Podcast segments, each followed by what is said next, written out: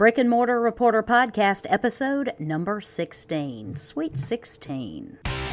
Welcome to the Brick and Mortar Reporter Podcast, where we show you how to build your business brick by brick. Put on your hard hat and grab your tool belt because you are about to enter the construction zone. And now, here's your host, Christy Hostler.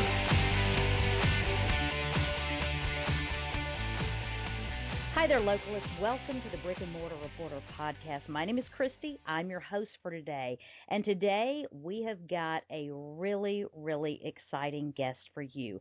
Now, Jeff Deal is the owner of Chickadee's Diner in Irmo, South Carolina. Now, Jeff has a lot of hospitality and restaurant industry experience. He's owned many other restaurants before. He's also spent some time working on the corporate end of restaurants, and he's just recently, in the past several months, launched a brand new adventure here in Irmo, South Carolina. And so Jeff has asked, uh, Jeff has come on today to actually share with us a little bit about his journey leading up until now and then the things that he's learned from opening this new adventure. So Jeff, welcome to the show. We're so glad to have you with us tonight. Well, thank you. I'm certainly pleased to be here. I appreciate the invitation and I'm happy to uh, participate. It's really exciting for me as well.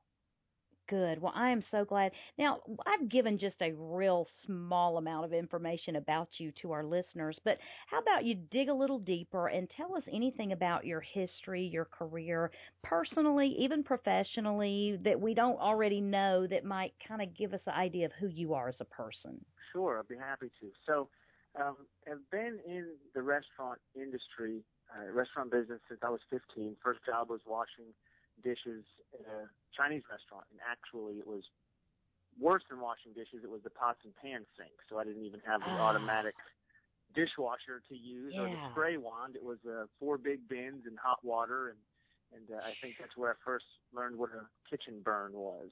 Yeah. Um, but uh, but that was my first job in the restaurant business, and as uh, it progressed, I started you know washing dishes with the automatic sink, and then I started bussing tables, and I started waiting tables, and then from waiting tables, I went to bartending, and the family that I worked for opened up a Tex-Mex restaurant. So if you can imagine a, a Chinese family opening a Tex-Mex restaurant and the challenges that they faced, I can imagine. we um we I started waiting tables at their new restaurant where I met a a fantastic general manager from TGI Fridays, um, and I really enjoyed working for him and, and learned a lot more.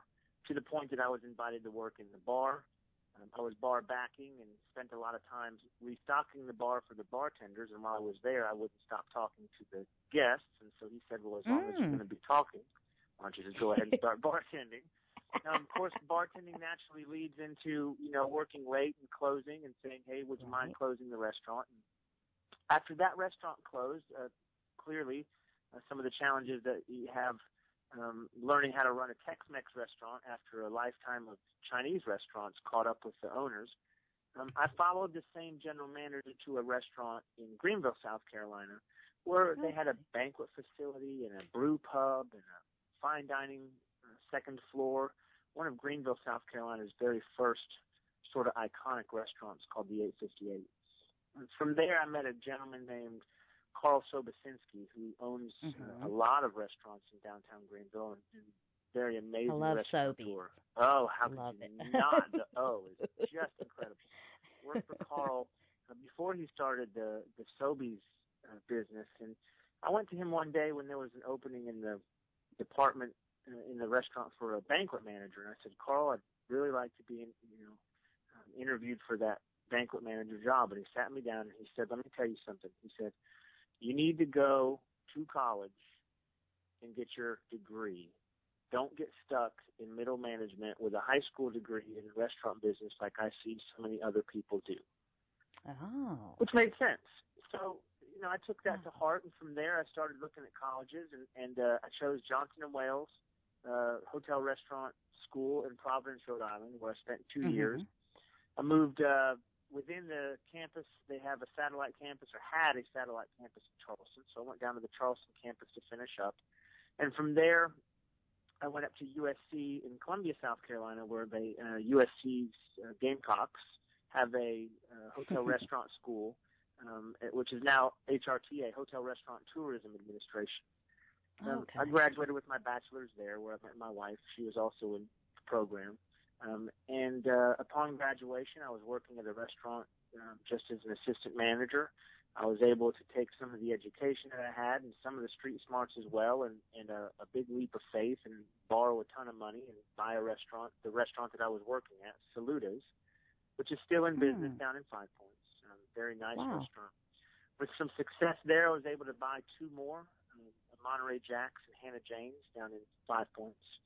And from there, sold those restaurants and opened up um, a restaurant in Northeast Columbia in Lake Carolina, um, which was a ground up, brand new construction, beautiful new restaurant. And you know where I made one of my biggest mistakes was getting tunnel vision, opening opening up a restaurant without doing the appropriate research. And and so Mhm. you know during the during the marketing market housing crash uh, of 2008 and being in the middle of a gated built community, you know we suffered a, a pretty pretty um, you know tragic to my ego and certainly financially destabilizing um, blow when we had to close that restaurant. Wow. From there, I got invited to, by a friend of mine to go work on the corporate side in the human resources department, recruiting for uh, big brands, Brinker, OSI, um, who owns Outback and Chili's and and uh, Okay. Macaroni Grill, and, and you know, from there I progressed into a role with Hooters of America, where I was recruited to come work with them in a in a uh, in a great, great, great job traveling the state and uh, some of the East Coast into other stores and doing training and and uh, opening stores.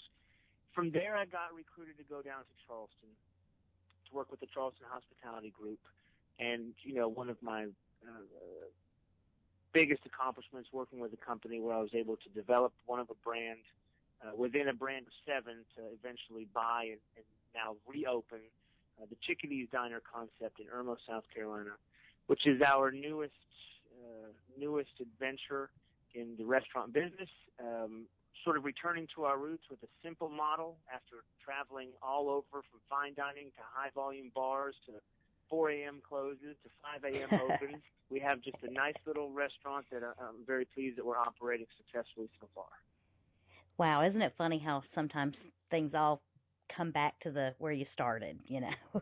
I agree. the end is the beginning or the beginning is the end sometimes. So now you have had quite a varied history between uh working for other people and, and not just that but even starting out at the very lowest of the low positions in the restaurant working all the way up to owning multiple restaurants and that sort of thing at what point did something light the fire in you to want to become an entrepreneur I think that's a great question, and I think um, no matter what business you're in, um, restaurants or gas stations or shoe stores, um, mhm you know, I think that entrepreneurial spirit um, ignites at some point in your life. You know, maybe when you're younger, maybe when you're at midlife crisis, maybe when you're 90. You know, I think it turns Mhm. on at different times for different people for different reasons.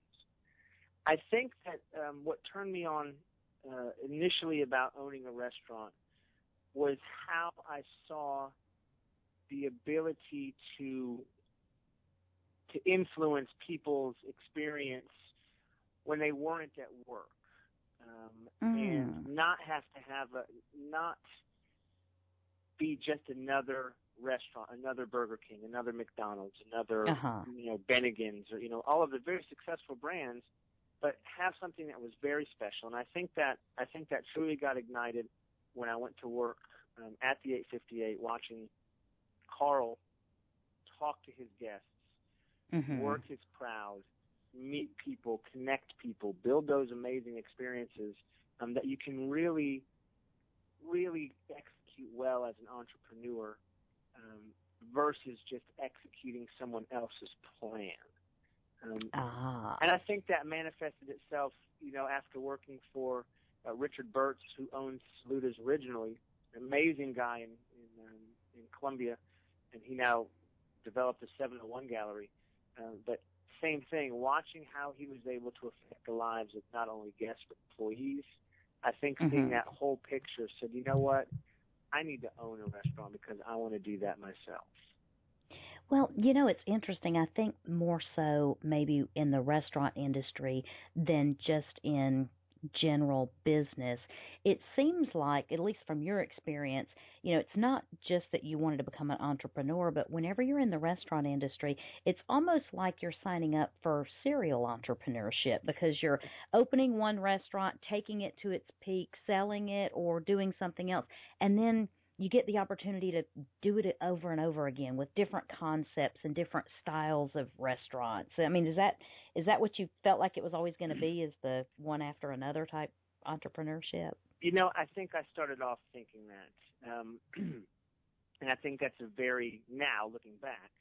I think it's a very narrow focus. What what at the mm-hmm. time seems like an incredible vision is truly a narrow focus because in my opinion, and learning the hard way, wanting to keep opening new restaurants, new restaurants, new ideas, new mm-hmm. themes, you know, um, feeds an ego, but it doesn't necessarily, you know, build your revenue stream, and it right. certainly can drain your cash reserves if your right. ego gets too big. So, you know, I feel like I agree with you 100%. Sometimes it's hard to turn it off, but mm-hmm. your growth, I feel like – at this point after making those mistakes, you measure your growth financially in your in the robustness of your P and L, not necessarily the mm-hmm. size of the empire. I see. Okay. So it's kind of almost a little bit of a a shift in focus to kind of come back to okay, this is something that maybe you eventually cultivate into more of a um, lifelong or lifestyle type restaurant where you're able to do it for longer periods of time than some of the other ones. Yeah, I Is agree. Kind of. It, no, very much so. I think. And I and I know. The the restaurant industry is so tough on people with families. You know, like you said, the 4 a.m. closings and you know weekends. You can't be off because you've got to be in the restaurant because it's your busiest times. And um, I, I can imagine that burnout among restaurant entrepreneurs is um, is is got to be among the highest in any industry. So I definitely feel for um, needing the change and, and needing to kind of change the pace a little bit. Now, what has been your biggest fear as you started out on your own or started uh, being an entrepreneur and, and getting buying your own business? What was the the holy grail of the fears that you had? Well, I would I would say most entrepreneurs lack cultivating a fear. Um, mm-hmm. You know, in general, other than the fear of failure. Yeah. Um, the you know, am I going to have enough money? Mm-hmm. I you know I know very few people that say, you know what, I've got exactly enough money. I don't need any more. you know, I'm fine. You know, do I have enough experience? You know what? If I didn't think I had enough experience, I wouldn't be doing this. Um, you know, mm-hmm. so I don't think entrepreneurs in any business question any of their abilities. I think they almost lack the ability to be afraid of specifics, except I cannot fail. So whatever yeah. is associated with failing, I have to fix or face. Figure that. it out. Um, yeah. So it's either it's either go big or go home kind of failure. right. Yeah and that's that's what no one you know no one wants to deal with that because it it would be so hard on us uh to pick ourselves up after that you it know because that's sure. that's one of those things that we're harder on ourselves i think than anyone else could be. Now as someone who has run and opened you know different restaurants and worked in different uh industries as, as far as corporate and different types of restaurants um how has your business model changed as you've opened um, this latest restaurant, the Chickadee's Diner in Irmo? Oh, that's so. Boy, you could talk about that forever. Um, but it, you know, in a nutshell, you try to take all of the positives you you've picked up and all of the negatives you've picked up, and you know, utilize both of them for lessons learned. But specifically, um, as far as Chickadee's goes, our goal, our mission statement in Chickadee's, our market segment, our organizing principles are all based around how our concept makes our guests feel while they are inside the four walls. Mm. We are not a price value oriented concept. We are okay. not a biggest bang for your buck concept. We mm-hmm. are not a concept that is health conscious. Um, we okay. have wraps but we have also a three stack triple um, French toast. We call it the Velvet Elvis Midnight Special, which has peanut butter, bananas, marshmallow cream, blackberry jam, and bacon sandwiched between three big pieces of French toast with chocolate on top. Wow. Um, so what we say in our mission statement is, you know, we seek to provide an, an environment of carefree timelessness um, where our guests are exposed to an Epicurean and an engagement overdose. Meaning ah. that when ah. you're inside of our restaurant, we are all about the guest and what makes them feel good, not mm. necessarily cultivating a value driven price point or a you know, well, I can't bring my, you know, my grandmother here because she can't have sugar. Right, Unfortunately, right. we'll cater to your grandmother when she comes here, but that's not our target market. And I think mm-hmm. to Ken Blanchard's point, you know, of raving fans, yeah. we defined our window of of who we um, who we cater to and market to very specifically. And if you fall inside our window, we are exactly what you're looking for. And if you're not, we don't necessarily seek to bend who we are just to capture one or two people that wouldn't ordinarily come to our restaurants. It's Mm-hmm. okay to say, hey, we're not for everybody, but the people Right. that come here will have a great time. And Mhm. I think that's been a very difficult mindset to wrap my brain around because hospitality industry teaches us to cater to everybody and anybody Right. and you know seek to be all things to each person it's just impossible to do Well, you know, even when you when you set out to not be the the price driven value um restaurant, you know, that that in and of itself is a little bit um I don't want to say it's it's a little bit of a mindset, but it definitely um changes how you look at your competition, you know, because you're you really eliminate you're like, you know, we're not we're not the price conscious model, so we're not the ones that, you know, are going to be able to get a, you know, all you can eat breakfast for 4.99. That's Mhm. not who we want to be, but being confident in the fact that we're providing this other thing over here that will have plenty of other people that will appreciate it and will come back time after time after time not because you didn't provide value, but it just wasn't even part of what your experience is supposed to be about, you know. And and the health thing, you know, that is something that um I think a lot of restaurants are intimidated by and they feel like, "Oh, I've got to throw a, a vegan dish on the menu or I've got to, you know, I've got to do something low cal and and sometimes you don't really, you know, you don't do justice to it because it's really not your core you know your core strength with your business. I think that's good that you know what your core strength is with chickadees, and you just say, you know what, it, it's not for everybody. So Mhm. that's a great thing. And just for those of you that don't know, chickadees is kind of it's, it's kind of got like a '50s type nostalgic type diner feel to it, doesn't it? Is that It is what we. kind of- Uh, I've fortunately had a great marketing director who uh, wrote a great uh, description of chickadees, and it says with classic red and white stripes, jaunty Mm. paper hats, and the knee-high socks and red shoes. The Chickadees Diner uh, waitresses create a realm of, uh, of nostalgic entertainment where the 50s diner style is captured um, with the chrome stools and the high back bar seats.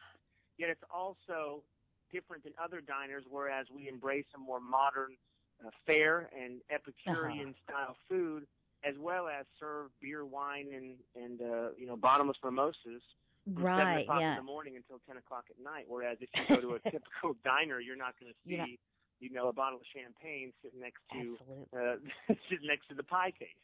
Exactly, exactly. You might see a milkshake, but not anything else in it. So, uh, excellent. So, yeah, I think being true to whatever your core uh, value is for your restaurant is definitely critical.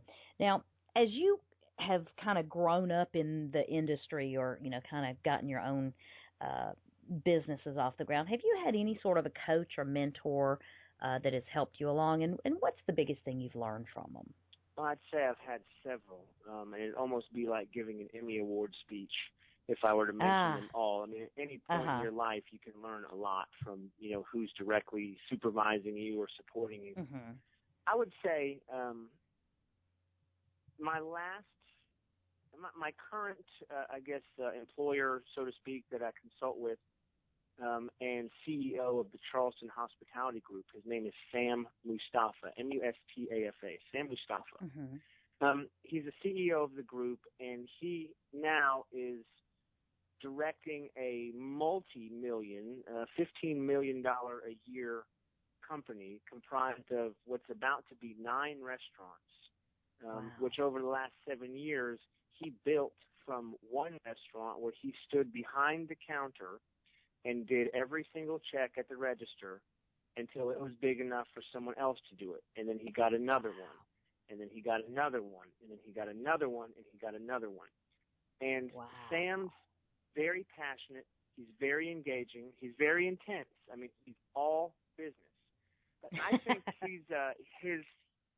I think what has struck me the most about Sam um, that I've tried to emulate and imitate is he kind of jokingly but deadly seriously says the marketing plan of my restaurants and the advertising plan of my restaurants is on the table.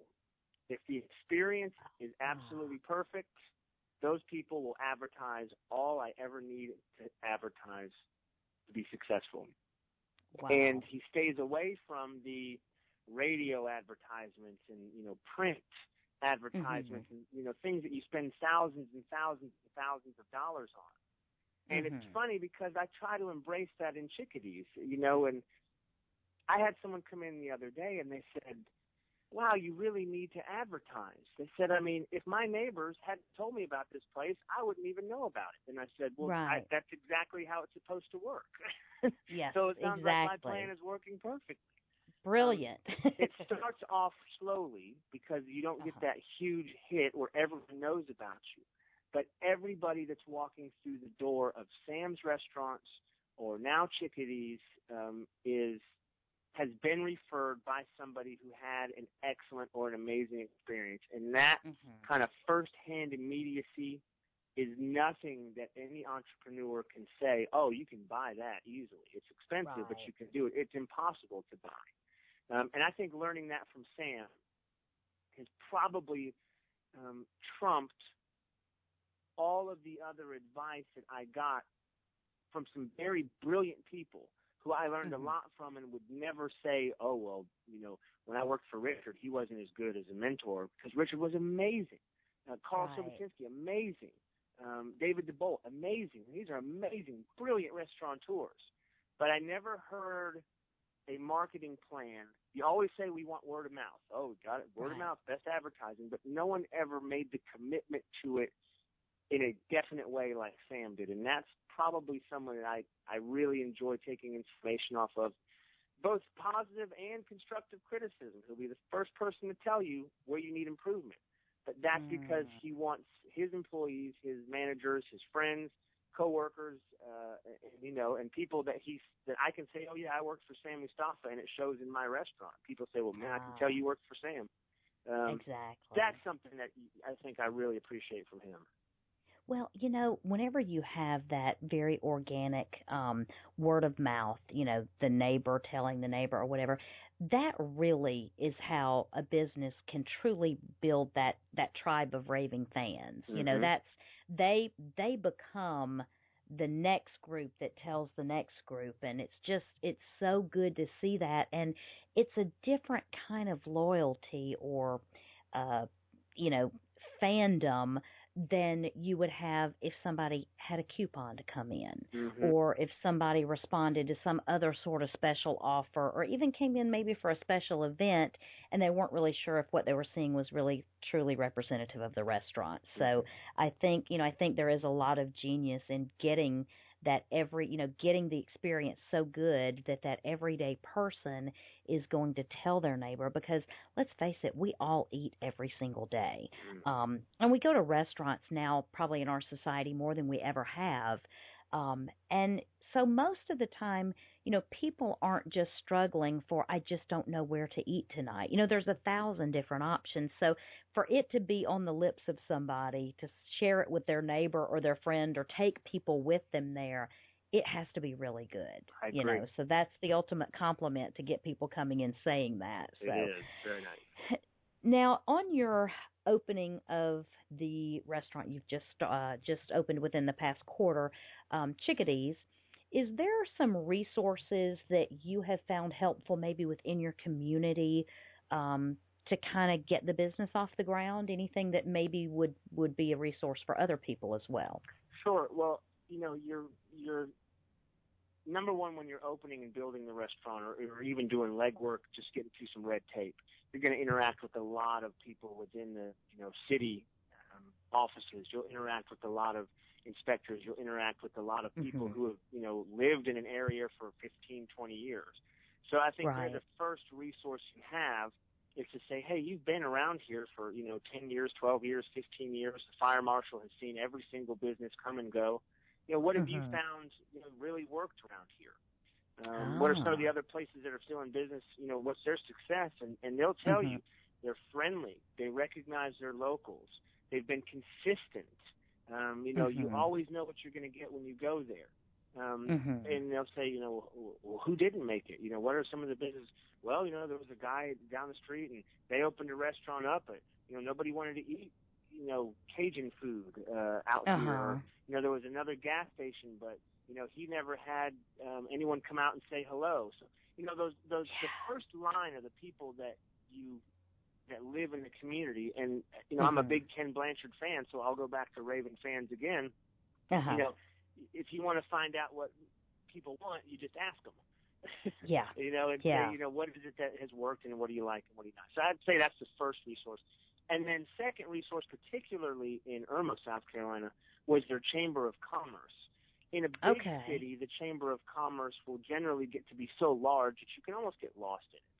Um, Okay. but a smaller town chamber of commerce is an extremely closely woven group of individuals who will Mm. not only send you business because they want you to succeed, but they're hoping you send them business as well.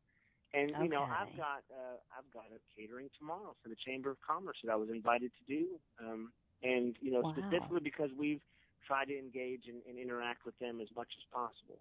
Um, so I think those are probably locally two really good resources that any business would want to would want to tap into. Who's lived there the longest that's helping you open your business as far as an Mhm. inspector or an official, and then number two, get into the people that already own businesses and see how you can fit in and, and do what they're doing.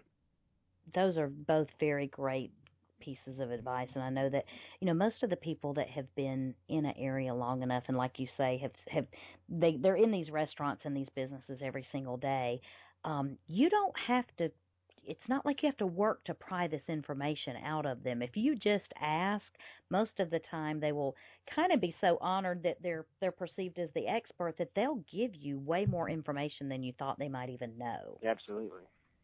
and uh we would be crazy not to take their not to take their little hints right. and their little tips and use it however you need to so um jeff we don't always like to focus on a lot of negativity or anything like that because we know that so much is going on positively with local businesses but um have you had some failures along the way that maybe you could share specific lessons from that maybe would be something other business owners could learn from Absolutely. So, you know, you don't.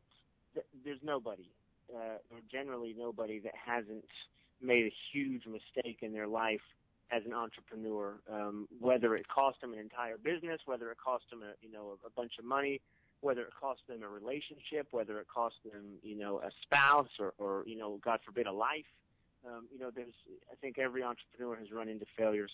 Um, I think if I could say of, of the many failures I've had and, and less tough lessons learned that stick out the most, um, would be to really have the ability and discipline to look at an opportunity, in my case, a restaurant, Mm-hmm. um, from look at it through the business lens.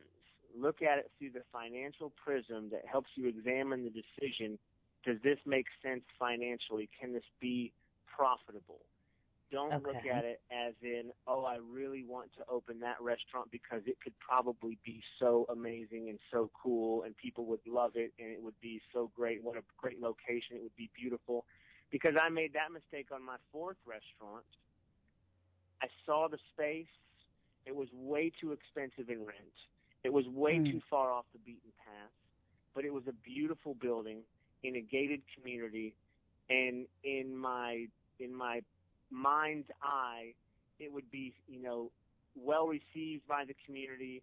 That all the rich people that live in the community would eat there every day, and it would be you know successful and profitable, and uh, you know and all just you know um, you know roses. And as Mhm. it turned out, because I wanted it so badly, I failed to truly examine the financial demographics of the of the area. And you know, I, Mhm. I was looking at net incomes and family incomes and you know household incomes and didn't look at any of the debt service ratios. You know, only to find out that families that were Ah. earning one hundred and fifty thousand dollars a year, you know, their disposable income went to pay all of their is all debt service. I mean, they had it parked in Ah. their cars and they were in their houses, so they didn't have the income, you know, to go out and eat. Even though they had nice Right. things, they didn't have the, you know, the, the what they call it being house poor. So as Right. we started to look at our comment cards and see where people were coming from, we noticed that 70% of our business was driving from a zip code that was six miles away at its closest point. So we had people traveling to try the new restaurant because everybody does. But in Right. the end, it was inconvenient to drive that far with it being the only Mm. thing there. And we weren't a special occasion restaurant, so it wasn't like we could afford to have once a year regulars like I had at Saluda's. You know, I was Right. uh, I was depending on you know repeat guests, and because I wanted to see that restaurant up and running more so than I wanted it to be profitable and make a good decision, you know, I suffered an epic financial failure because of that. And I think the Wow. lesson that I took away from that is, as I opened Chickadees, I looked at 17 locations to put Oh, wow. Chickadees in, uh, with 16 different agents. I think only one agent showed me it twice. and um, wow. and there were so many, you know, I can see it in my mind's eye. Oh, it'd be so beautiful here. I can see it. I can see the waitresses working. I can see the food coming out. I can see the guests being happy. You know, and then taking a step back and looking at it financially. And one of my favorite buildings was in a town that only had 350 people registered that lived there. wow. You know, so that wasn't going to work. And and and I feel Mhm. like I learned that lesson uh, by exercising those muscles. You know, that were built through that catastrophic uh, failure um, that I went through. And uh, and if I could help anyone avoid that by saying, look, walk away from it if it doesn't make financial sense, which you think would be a basic principle. Um, right. You know, it, uh, it you'll lose on it every single time. you know i that taking the emotion or the emotional attachment out of it for whatever reason we do not have the ability to see that that is coloring our decisions when we're in the thick of the decision making process it's only it's only that hindsight you know after we've had the bump in the road that many times goes makes us go back and look at it and say wait a minute Mm-hmm. I can't believe I didn't see this before. You know, it all makes perfect sense after that. Always does. It is hard. It's not just hard in business. I mean, it's hard in anything. You know, people do it with buying houses or buying cars or you know whatever. They're they're looking through their emotional eyes instead of the the business eyes. So I think we're all susceptible. You're not the only one by any stretch. So now for chickadees, are you using any particular um, marketing strategies that are working for you right now? Absolutely. So, um, as far as the marketing strategy goes, and this is uh, this is something I learned from a, a restaurant marketing guy.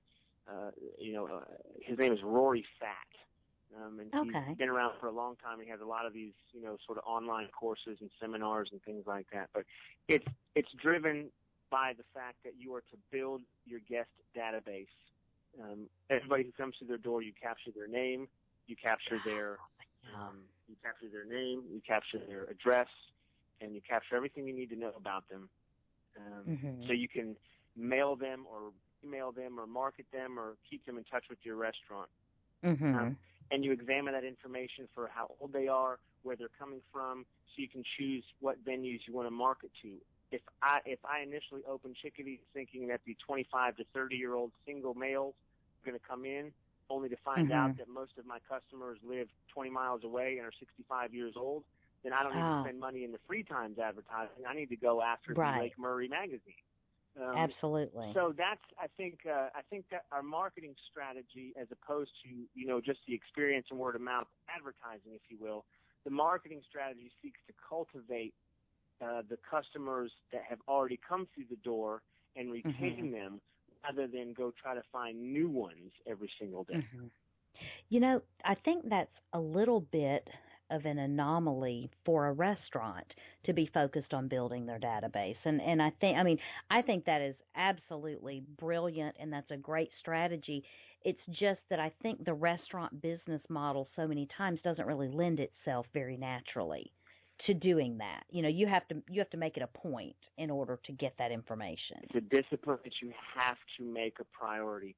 Um, and it's not as simple as we'd like to think it is. Hey, text chick to you know two five one four whatever and be part of our mailing list, or Right. hey, sign up here for our emails. You know, um, Yeah. it's not that simple. It'd be nice if it were. Um, Yeah. But it takes a lot of effort. It takes a lot of effort. Well, and then, but it, but even then, how valuable is it to be able to have that data to actually mine for information um, about anything that you're going to do with your restaurant? I mean, I think that is that is so good, and I think so many um, so many businesses are naturally built on being able to get the information from the from the very first visit. But restaurants typically are not, and I think it's great that you're doing that and being able to to try to build some user engagement, you know, with what database you're starting to build. So that's that's great. Now, have you and this is not just the question that would relate to chickadees, but even in your other businesses, um, I like to find out whether the business owners I've talked to have used or have any experience with a daily deal site like a Groupon or Living Social or even Amazon Local. Have you have you dealt with any of those in the past? Oh, absolutely. So we we launched with Groupon. Um, Okay. And you know, I have mixed feelings about Groupon, and and I would say this. You know, I said this to my account rep. You know, very clearly. Um, Right. You know, and I said it to the second account rep that they sent me to. Um, Groupon for an entrepreneur or for any business, it can be very valuable, and it can also be Mhm. very dangerous. Um, Mhm. So you have to really understand and work the program. It's not as easy as it may be presented. Um, there Okay. are some definite pitfalls with it that you have to you have to be careful of. Um, Mhm. I guess one of the biggest examples, the way a Groupon works for an entrepreneur. Let's let's not talk about it from the customer standpoint. Let's talk about it from the Okay. entrepreneur standpoint. Absolutely. So um, Groupon has a you know a database of hundreds of thousands of people all over the country that religiously every day get a Groupon offer in their email that says, "Hey, here's a deal for you. What would normally cost you hundred dollars will only cost you fifty dollars." Um, Okay. and so they say, "Great, that sounds great. I'll sign up." Um, so Groupon calls into a restaurant in this example, but it could be a movie theater, it could be a, a you know a, a gift shop, it could be anything. Right, right. But in the Mhm. restaurant, they say, listen, we would like to sell a $20 gift certificate to your, to people who sign up to us. We would like to Mhm. sell a $20 gift certificate to your restaurant, to our buyers for $10. Okay. Um, and we can sell a thousand gift certificates for you. Um, wow. and we will give you of the ten dollars that we take in, we will give you five dollars, and we're going to sell these thousand dollars. We're going to sell these thousand certificates over the course of seventy-two hours, three days, Wow. and we're going to start on Monday. We'll close the sale on Wednesday, and by Friday, I'll have a check in the mail to you for five thousand dollars. Okay. And as an entrepreneur, you think, man, I'd love five thousand dollars this coming Friday Cash you flow, say, right. great, sign me up. So you sign up. They sell the thousand gift certificates. They mail you the five thousand dollar check, and you say, "Wow, this is great! I'm going to go ahead and put in that new air conditioner that I always wanted for my office." but now right. you've got to service twenty thousand dollars worth of sales coming into your restaurant that's out on the street. People are going to redeem twenty grand worth of of of you know gift certificates Product, yeah. that you have to have the product in house for, that you have to have the labor to cook, and that you Mhm. won't see any money for when they come in because most of the people that buy a Groupon spend twenty dollars and ten cents. They, they they order two ten dollar entrees and two glasses of water, and uh-huh. you know that they use the full value, and that's Absolutely. great. So what we so you know the way we turn that into a positive is we want those people's mailing information. If these are people who respond to deals, then we'll mail them our Okay. own deal and say, hey, here's That a buy one sense. get one half off, and they'll say, great, we'll come back. So our goal is to get their information. But if you don't do that, if you don't fund those sales um, with the money that they give you and say, hey, look, we need to spend this five thousand dollars to support the twenty thousand dollars worth of business that's about to come through the door, Mhm. then you are trying to you essentially have to come up with your own ten thousand dollars to service that that sales, and it's people can't do it. Um, yeah. and imagine that's only a thousand certificates. They have the ability to sell five thousand in seventy-two hours. Wow. You're going to get a ten thousand dollar check five days from now, but you've got to pay for fifty thousand dollars worth of business with that, and that's impossible at, at typical margins. It doesn't work. Mhm. So you have Yeah. to be you have to be dedicated and disciplined enough to to use that as a marketing program and count that in your budget because it ultimately Okay. is not five thousand free dollars. Right. And that's and that's good advice too that if if you're if you're going to essentially give your product away at a loss is what you're doing with the Groupon that you've also got to get something back in return for that and for you it's building your database Absolutely. and saying and next time you're not going to go through Groupon for any deals you're Correct. coming we're coming right to you because we now we've now got the connection instead of Groupon Correct. you now become Chickadee's customer rather than Groupon's customer. Yes. Excellent. Well, I'm glad I'm glad we talked about that because I think you know people have different um, experiences with these um, deal sites, and you know, like you said, you have mixed emotions about it because uh, you also know that you can lose a lot as well as gain some, Well, and I think will. it's They'll work. I won't. I won't take the credit away from them. They will drive people through the door uh, with, with no doubt. Mhm. No doubt. You can count on it. They're coming as soon as you go on sale. What you do with them when they come is, is I think, where the secret is. That's that's true, and, and force them through your process. Mm-hmm. no matter what it is because if you don't then you know you can think oh it's just a groupon person they're just going to come in once and never going to get back if you don't force them through your process they won't become your customer from here on Agreed. out Very good point. Um now i am sure that you are doing a lot to get that repeat business and and that sort of thing. So are you having any specific strategies working for you for customer retention? I mean are, are, have you started using your database or your uh, information in any way at this point Absolutely. So we have a, a great system called Harbor Touch. It's a it's a um, it's a point of sale system, credit card processing, things like that. I've been very pleased with them, and it has a built-in loyalty program to where you can you know very easily take the name the the comment card with their name and number, Sally and Bob Smith. They live at one two three Happy Street in Irmo, South Carolina. And you just type that into the computer, uh, you know, uh, when you're doing their credit card or when they're paying their bill, and you assign it to their Mhm. check and you give them a little swipey card, just like when you go to the grocery store. And then every Oh, time yeah, they okay. come back, they say, "Oh, here's my card. You know, will you go ahead and swipe it?" And you swipe it, and according to what you've got assigned to what they bought, they get some points, and it accumulates in an account automatically, and then they can, you know, cash those points in at whatever ratios you want to cash them in at. And those Right. are amazing, amazing tools because if your menu mix doesn't change and Bob and Sally Smith come on any sort of regular basis, you can see Mhm. how their buying habits are changing through the time of year, maybe the weather, maybe the day of the week. They spend Mhm. more on a Monday than they would on a Thursday. You know, so Mhm. it's just invaluable if if you can find as an entrepreneur in any business, if you can find a way to capture who comes through your door and what they're spending their money on, like the grocery stores do, you will, you have a plethora of information to make some marketing decisions with. Wow, that is that is great information, and and you were saying that that is that is part of the the POS system that you Mhm. have. Mm-hmm. Excellent. Okay, so that's something that people need to consider uh, uh, what they want to do with information whenever they look at all connecting these systems and that sort of thing together for their businesses. Excellent. Now, as far as Chickadees goes, what performance metrics are you measuring right now for that restaurant, and why do you feel like those specific metrics are real important to you?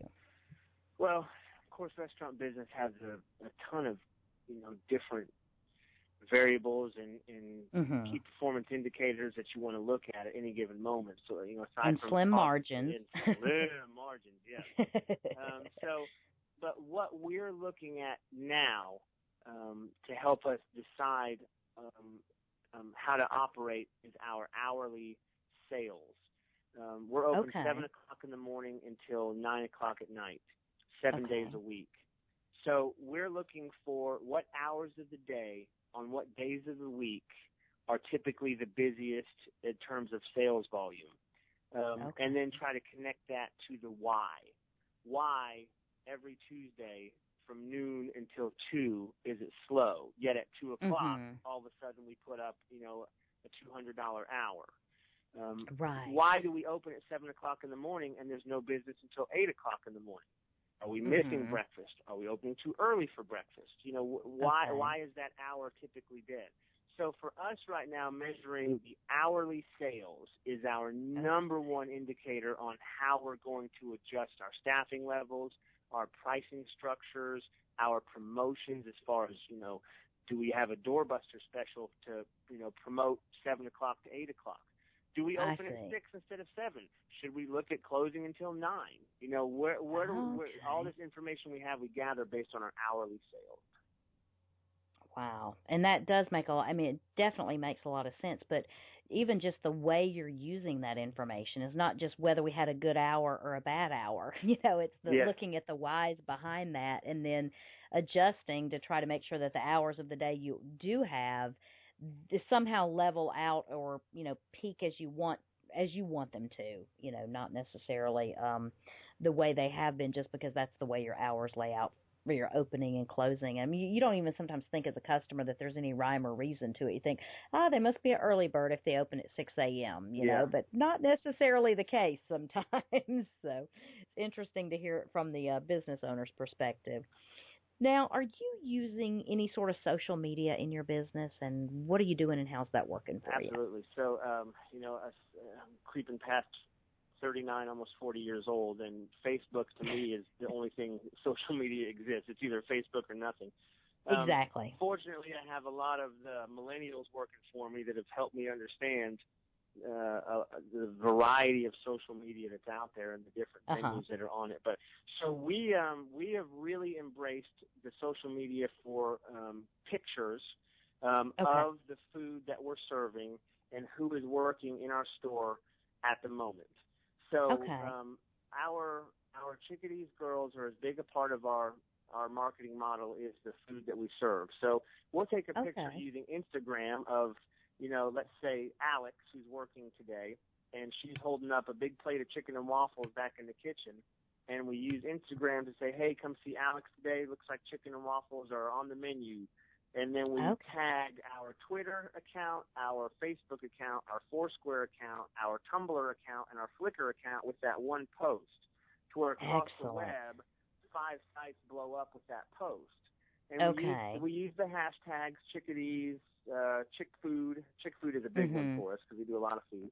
Um, and sort of tailor it to our our our name. And then Mhm. we start to create that online presence, which then search engines start to pick up on your posts and people repost and tag.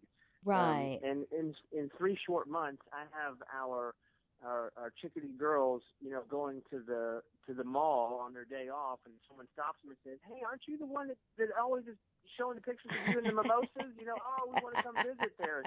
You know, That's we're, we're funny. a small little restaurant, but that's the reach that social media will get you. It's it's and it's free. It doesn't cost a dime except a little bit of Yeah. knowledge. Yeah, and and being able to make it like you just said, using that one vehicle to then tag all the other ones along the way, you've just streamlined your processes and made it not quite so cumbersome to keep up with seven different social media channels. Yeah, and it'll it'll take you out of your entire day if you let it. So you've got to find. Yeah. I think someone has to find a quick and easy way to make it work. Well, and you know, there's a whole lot of um data just even within like Facebook and and those, you know, the other social media platforms about the different um levels of engagement that you have with images versus just text, Mhm. you know, posts. And so I think that's brilliant that you're using, you know, you're using people that that you're going to see when you go in the restaurant so people can relate to and uh food is something that gets shared very very often anyway um just on Facebook and Instagram and all that. So, you know, combining those two things in an image is um statistically going to get you a pretty good result on Sure. that. So, kudos to you for doing that. So, uh, Jeff, what is the favorite tool that you have in the day to day running of your business? I know you do a lot of analysis and stuff like that just based on all the stuff that we've talked about earlier, but what's your favorite tool?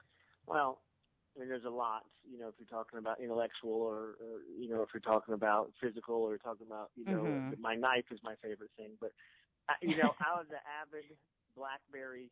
Uh, what do they call it? The the crackberry crackhead. Yes, the blackberries, right? Ever since it was ever since it was invented, I had the very first one you could you know two way message, and then I had the Yeah. track wheel one, and I had the it went color, and then you know I've had every model since then, and and I finally bought the last model, and um and it just it couldn't unfortunately do what the iPhone does, and so about 60 days ago I, I broke down and and sadly parted ways with my BlackBerry and um and I, I I used to curse the iPhone and say it was the worst thing in the world. Um, you know, and it's stupid and the email is slow and it's dumb and what do you need all those apps for? You know, why can't you just send me an email? And I have to tell you, there's nothing that an iPhone won't do for an entrepreneur, whatever business you're in. In the restaurant business, all of my financials, all of my banking, all of my metrics, all of my HR, all of my marketing, Wow. all of my everything is at my fingertips no matter where I go. I can watch the restaurant over webcams from my phone when I'm down here in Oh, Charleston. awesome. So if if I can turn into a fan of an iPhone because of the functionality of it, not just to play, you know, um, uh, you know, games on, um, but Right, to right, right. actually to actually, um, you know, be productive on. That's that's where Mhm. it's at.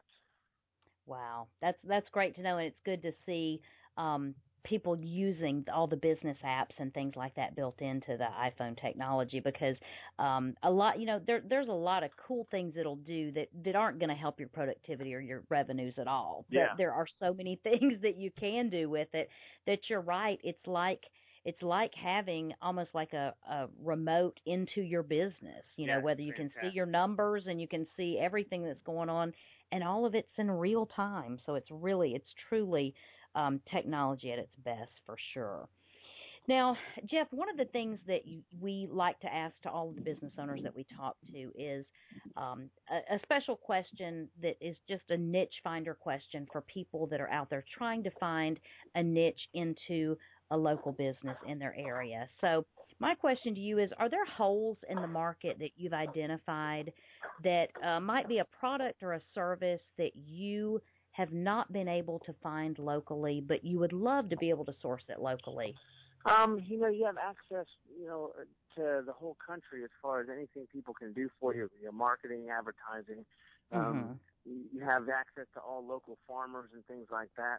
I I think if there was anything that I could that I could wish I had that was available locally would be, uh, you know, somebody that was in marketing that was already tied into the community that for a fee could help plug you in, similar to a PR firm, but more of one that will more of one that can plug you in very locally, not just a buy, not just an ad buy agency, Mm-hmm. um, but a, but a true a true um, a truly locally connected person who markets themselves as hey I can tie you in. That was at a rate or some sort of affordable. You know, a lobbyist will cost you a thousand dollars an hour. Well, I don't have that. right, right. Um, so if I, you know, if there was someone that really focused on local marketing with true grassroots connections, I feel like I'd love to engage a person like that. Interesting. That's a very interesting concept. And you know, there are people out there that are well connected in their communities, and not just that, but if you're not well connected, you could be the next well connected person depending on how you utilize your time. So, Mhm. very interesting thought on that. Now, as a parting piece of advice, can you give us a piece of wisdom that maybe you know now that you didn't know when you started out and you really wish someone would have told you?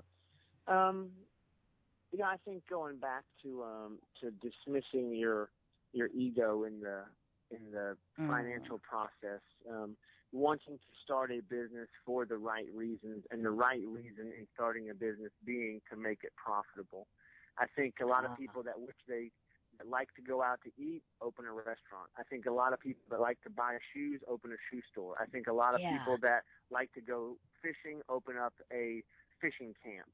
And Uh-huh. the, the the passion for what you know food is um, can't drive someone's decision to run or operate a successful restaurant any more than someone's passion for fishing can make them a good charter boat captain. right. And I think discerning, you know, I learned that lesson when I went to my hotel internship. I thought I wanted to be a hotel general manager someday. I Oh, okay. spent my I spent my internship for nine weeks at the Radisson, and I left saying, "Well, the hell with that! I'm not going to be a, a hotel restaurant entrepreneur. This is the worst thing in the world." Um, wow. so uh so it was um you know it, that was something I had to be exposed to just because I like to stay in hotels didn't mean I was going to be able to work in one Absolutely.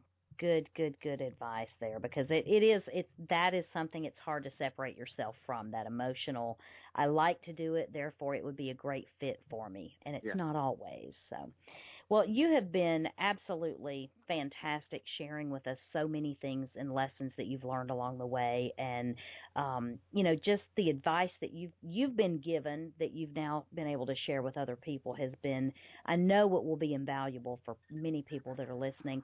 But I wanted to give you an opportunity to promote anything going on with chickadees um, right now that maybe our listeners need to know about. So what Well, have you got going on? I really appreciate that. I, I think that um, our model is is most exciting because we're one of the only re- venues in the city that serves breakfast all day. And Okay. even more to the point, we serve our whole menu all day. So a lot of places you'll find, well, we serve breakfast from 8 to 10, lunch from 10 to 2, and dinner from 2 to close. Um, we have a, a power plant out by us um, that's being built, one in the nation that's uh, the first attempt to build two towers at once uh, by Siemens Oh. and SCE&G and um, and uh, uh, Westinghouse Power, and it's uh, it's an amazing project. It's ten years long, and the world's biggest crane is in South Carolina. It's just amazing. Wow. And those guys get off of work at seven o'clock in the morning, and they come see us because it's fun, and they can go hang out because their seven a.m. is everyone else's five p.m. So I've got people at our bar drinking beer, eating cheeseburgers at seven thirty in the morning and I have the people that are going in to eat, you know, going into work that night at seven o'clock, coming in as you know they just woke up at six p.m. and they come in and eat an omelet and you know get some pancakes and then they head into work. So wow. you know, I think I think us being able to serve the whole menu all day uh, is probably the most exciting thing we have going on for us right now. Well, I will tell you this. A friend of mine, just not to disagree with you, she believes that the bottomless mimosas are one of the uh, well, that's good too. things. Unlimited champagne for ten bucks, champagne and oranges for ten dollars is always a crowd pleaser. Our Yeah, restaurant, that's- Charleston Hospitality Group, operates down in Toast. Was the originator of that. Um, That's they serve funny. mimosas on Meeting Street, all you can drink, and that is a great time. Yeah, that that was one of the high points on that one. So now, um, Jeff, what I'm going to do in the show notes and everything, I'm going to link up to all the resources that you've mentioned in this interview today, and also where people can find you online. So we want to be able to for people to just go right to your website and Facebook and all that sort of thing. So where can we find you online? Uh, start with chickadeesdiner.com, www.chickadeesdiner.com. And all of our links are at the bottom of the page for Facebook and Instagram, and, and you can sort of find us through there. We've just opened up a. Vine account for showing online cooking. And Oh, uh, yeah. as well, you can go on to any of the travel sites. You know, we don't always get the best reviews. I wish we always got a hundred great reviews. We've got people that Yeah. don't like our, you know, we've got people that love our food and love our diner. We have people that, you know, maybe they don't like the fact that we're a little bit more casual and a little bit more fun, and then Mhm. they were looking for something a little more serious, and that's okay because Mhm. you know people are going to review what they want to review. But we're on Yelp, TripAdvisor, Urbanspoon, uh, and Facebook review as well. Perfect. Well, we will link up to all those resources so that people can find you and know where to come see you so that they can, whenever they're coming through the area or if they're in the area, they can make a trip out and see you guys at Chickadee's Diner. Jeff, I cannot thank you enough for the time that you spent with us today and all that you've shared with us. You've given us just way more than an hour's worth of value out of this uh, this interview today, and I it has been a pleasure for me. So I thank you so much from the bottom of my heart. Localist, I need your help. If you've appreciated this podcast today, I need you to go to iTunes, leave a rating, leave a review, tell us what you think about the podcast. It is so important for us to expand our reach to be able to have those iTunes ratings and reviews. That way, other people can find us much easier whenever they're looking for things about local brick and mortar businesses. So go to iTunes, leave us a review, leave us a rating. You cannot imagine how important it is to us. You can find show notes to everything we discussed in this podcast on our website. So go there. It's www.brickandmortarreporter.com. You can see all the links to anything we discussed, and also you can leave us any comments or any questions that you have. It's the best way to get in touch with us. Thank you for listening to the Brick and Mortar Reporter Podcast, where we build businesses all day long with no permits. Remember, local businesses are the backbone of our economy. So, whenever you have the opportunity, choose local.